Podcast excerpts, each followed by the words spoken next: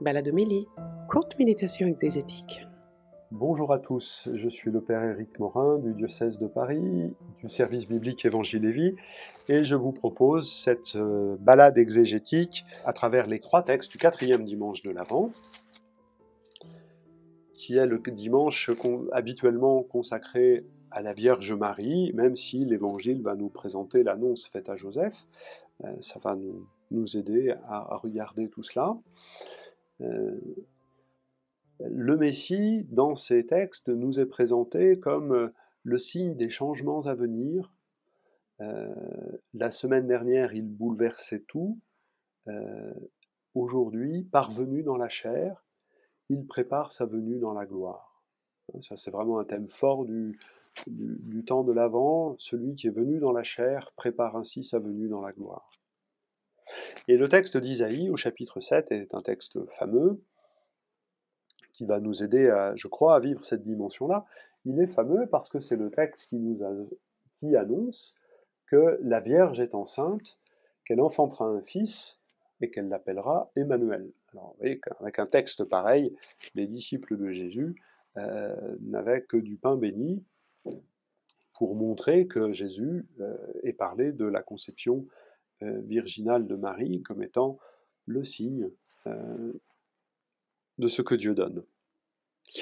Alors, il faut revenir un tout petit peu en arrière sur dans quel contexte ce texte est venu. Alors, cette fois-ci, on est bien sur le prophète Isaïe, le prophète du 8e siècle, au temps du roi Akaz, euh, Jérusalem est assiégée, on ne va pas raconter les, détails, et du coup, euh, le roi s'inquiète. Hein, la dynastie est menacée, il y a un coup d'État qui est, prévu pour mettre un autre roi à la place. Et euh, le prophète Isaïe est envoyé au roi Akaz, qui n'est pas un bon roi, hein, dans, la liste des pourris, il n'est pas mauvais. Hein. il a il a fait passer un de ses fils par le feu. Enfin voilà, c'est pas un bon roi. Mais euh, le prophète va voir le roi et l'invite à avoir confiance en Dieu. C'est là qu'il a cette fameuse phrase juste avant, au chapitre 7, verset 9. Si vous ne croyez pas, vous ne tiendrez pas. Si vous ne tenez pas ferme dans la foi, vous ne serez pas maintenu dans l'existence. Euh, c'est un jeu de mots sur le, verbe qui a donné notre mot Amen, mais, c'est l'idée d'une fermeté. Si vous n'êtes pas euh, ferme dans la foi, vous n'êtes pas affermi vous-même. Prendre euh, l'image d'un promeneur qui traverse un, torrent avec un guet et qui donc doit trouver les cailloux qui seront fermes ou sur lesquels il ne glissera pas. Il va s'appuyer doucement sur les cailloux pour les tester, pour les éprouver. Et plus il va trouver le caillou solide, ferme, stable, plus son pas, lui, va s'affermir et se stabiliser. Ben, la relation à Dieu, c'est ça. Plus on le fréquente, plus on s'appuie sur son épaule comme sur celle d'un ami, plus nous-mêmes nous sommes affermis. Voilà, ce à quoi Akaz est invité.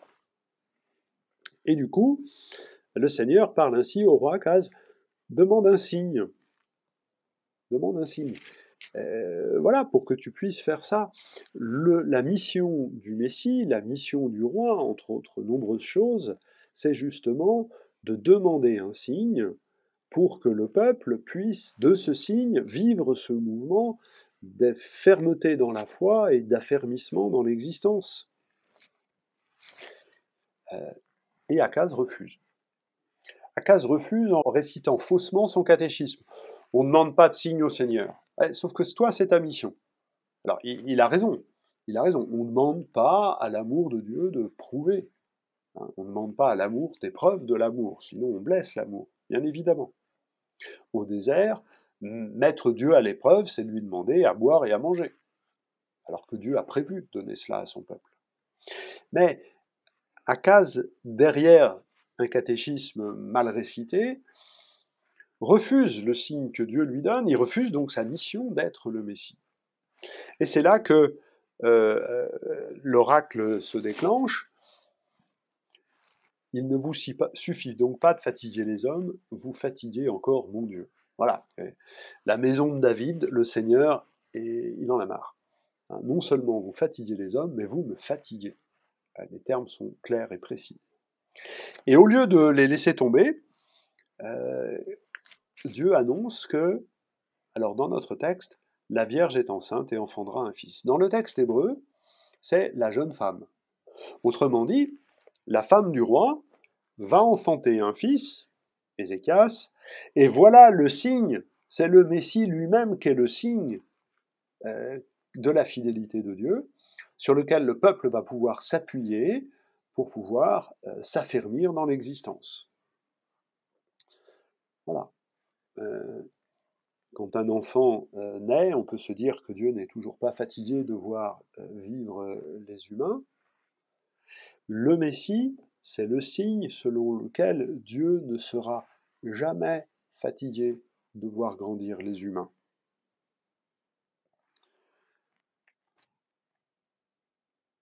Quand ce texte a été traduit en grec au IIe siècle, le traducteur grec a traduit le mot jeune femme par le mot vierge. Et c'est ce texte-là que la liturgie a retenu, justement puisque c'est celui qui fait écho avec l'évangile sur lequel nous allons nous arrêter dans un instant. Euh, pour le traducteur grec, il s'agit de pouvoir dire, euh, il écrit à une époque où il n'y a plus de roi et il n'y a même plus de prétendant au trône. Euh, voilà, qui, pourrait l'être hein.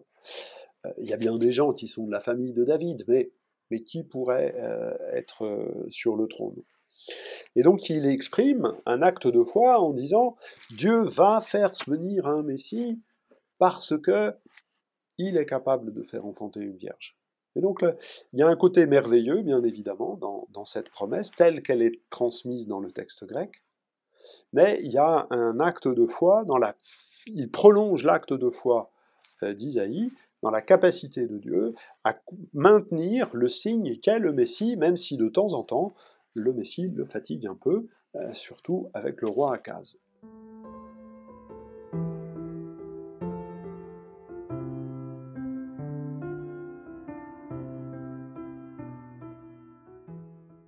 poursuivons notre méditation sur le Messie et son rôle avec euh, l'ouverture de la lettre aux Romains, qui commence de manière inhabituelle par une profession de foi. Dieu a promis d'avance, par ses prophètes dans les saintes écritures, l'évangile qui concerne son Fils selon la chair, né de la descendance de David et selon l'esprit de sainteté, a été établi dans sa puissance de Fils de Dieu. Il s'agit d'un petit credo Hein, voilà, on appellerait ça comme ça, nous, aujourd'hui, vraisemblablement, et qui n'est pas de Paul, mais qui est partagé entre Paul et son lecteur, la communauté de Rome. Et Paul va faire tout au long de la lettre aux Romains une réflexion sur qu'est-ce que c'est que l'évangile. Hein, il est puissance et, qui révèle la, justice de Dieu pour ceux qui croient. Bon, c'est la thèse de la lettre, mais et du coup, de manière très pédagogique, très simple, euh, comme on l'apprend dans les cours de, rhétorique les plus ordinaires, il commence par énoncer un évangile partagé avec son lecteur. Ça, c'est pour l'aspect formel euh, de ce texte. Alors, qu'est-ce qu'il dit cet évangile? Il dit que le Messie est fils de David. Euh, ce qu'on a pu méditer à plusieurs reprises dans les textes des dimanches précédents. celui qui est élu au service de l'élection et de la bénédiction faite à Abraham et à sa descendance. L'avènement de ce Messie se fait dans la puissance de la résurrection. Euh, voilà, le, Messie, il est descendant de David, ça dit sa vocation, et l'avènement de ce Messie, selon l'esprit de sainteté, c'est par la puissance de la résurrection d'entre les morts. Et l'accueil de ce Messie, le texte nous le dit un peu plus bas, ça se fait par l'obéissance de la foi. On, pourrait, on peut comprendre, on doit, je crois, comprendre l'obéissance qu'est la foi. Complément de nom peut avoir des sens assez variés en grec et chez Paul.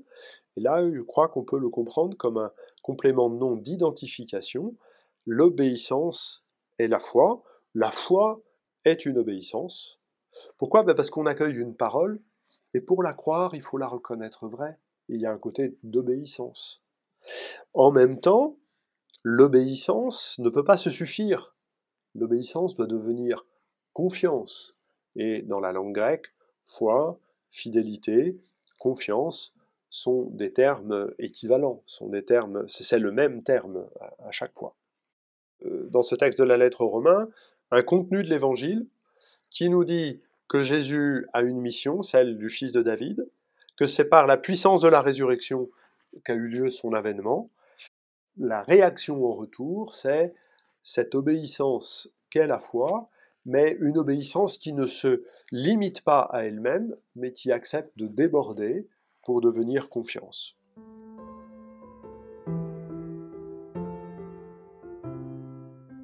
Celui qui va nous aider dans l'Évangile à, recueillir tout cela, c'est donc Joseph.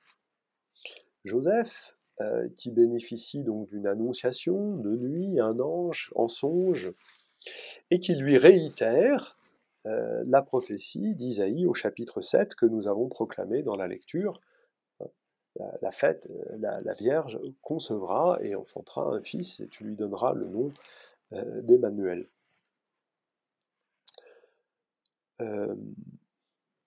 il faut bien, à mon avis, il faut bien situer les choses. Je suis convaincu en lisant ce texte que Joseph, qui est un homme juste, a cru Marie quand elle lui a dit qu'elle était enceinte par l'action de l'Esprit Saint. Et que l'annonce de l'ange, c'est pas de le lui faire croire, l'annonce de l'ange, c'est de lui donner une place auprès de cet enfant et de Marie. La réaction de Joseph, qui veut euh, renvoyer sa femme en secret, ben voilà, c'est la relation de quelqu'un qui dit mais moi je ne veux pas usurper ma place. S'il y a une histoire entre Marie et Dieu, c'est pas la mienne. Et donc il se retire. Il le fait en secret pour qu'il n'y ait pas toutes les conséquences. Euh, et en secret, euh, c'est la contraposition d'Hérode qui, euh, dans le texte juste après, au chapitre 2, qu'on dira pour l'Épiphanie, lui fait venir les mages en secret. Lui, il agit en secret. et là, Joseph prévoit de se de se conformer à la justice. Et l'intervention de l'ange est une intervention qui dit à Joseph, le Père a besoin de toi pour protéger ce fils. Le Père a besoin de toi pour protéger Marie. Il y a un lien entre ces deux figures, mais euh, Joseph reçoit une parole de confiance euh, selon lequel va venir enfin ce Seigneur sauve, cet Emmanuel. Alors euh, il y a quelque chose d'étonnant, tu vas lui donner le nom de Jésus, et on cite un oracle qui dit on lui donnera le nom d'Emmanuel. Alors ces deux noms de Jésus, le Seigneur sauve, ou Emmanuel, Dieu avec nous, ont un point commun, c'est d'être théophore, c'est d'être, ils portent le nom de Dieu, le Seigneur. Et c'est ça qui est important. Après, le Seigneur sauve, ben, il sauve parce qu'il il est avec Dieu, avec son peuple. Avec son peuple, ça veut dire qu'il est au milieu de son peuple. Euh, avec Jésus, le Dieu avec nous devient le Dieu en nous, qui nous permet de goûter ainsi la fidélité du Père. L'annonce faite à Joseph est un texte par lequel se franchit une étape décisive, celle de la venue du Messie, qui se fait euh, fils de la femme vierge, et c'est pas quelque chose de plus qu'il nous faudrait croire. C'est la même chose que la résurrection. Croire que Jésus est ressuscité, c'est croire que dans son corps, il allie, il associe, il unit et la vie divine et la vie humaine. Jésus, ressuscité dans son corps, est l'image de l'amour de Dieu pour les hommes et de l'amour des hommes qui enfin se réalise vers Dieu. Dire que Jésus est né de la femme vierge, c'est dire que à sa naissance, il n'est pas le visage de l'amour de Joseph et Marie, Il est le visage de l'amour de Dieu et Marie. Le visage de l'amour de Dieu pour cette femme par lequel se réalise l'amour de Dieu pour tous, et l'amour de Dieu de Marie pour Dieu dans lequel se réalise déjà l'amour de toute l'humanité pour le Père.